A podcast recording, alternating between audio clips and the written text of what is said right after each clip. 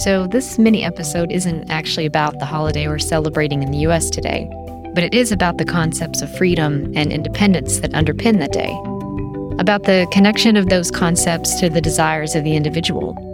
Regardless of someone's geographical location, every person is born with the desire and need for freedom. So it's probably no surprise that there are lots of songs that address this either directly or indirectly. This got me thinking about my favorites. First are two songs that literally have those words in their titles.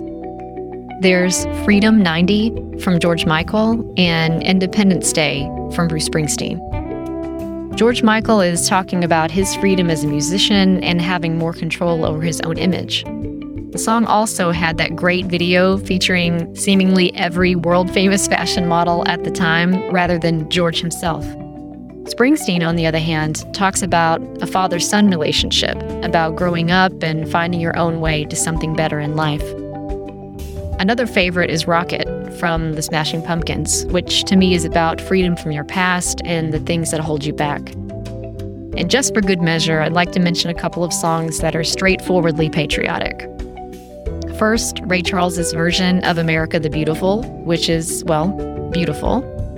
Also, Whitney Houston's rendition of the Star Spangled Banner from the 1991 Super Bowl. For my money, it's the best performance of the song possibly ever.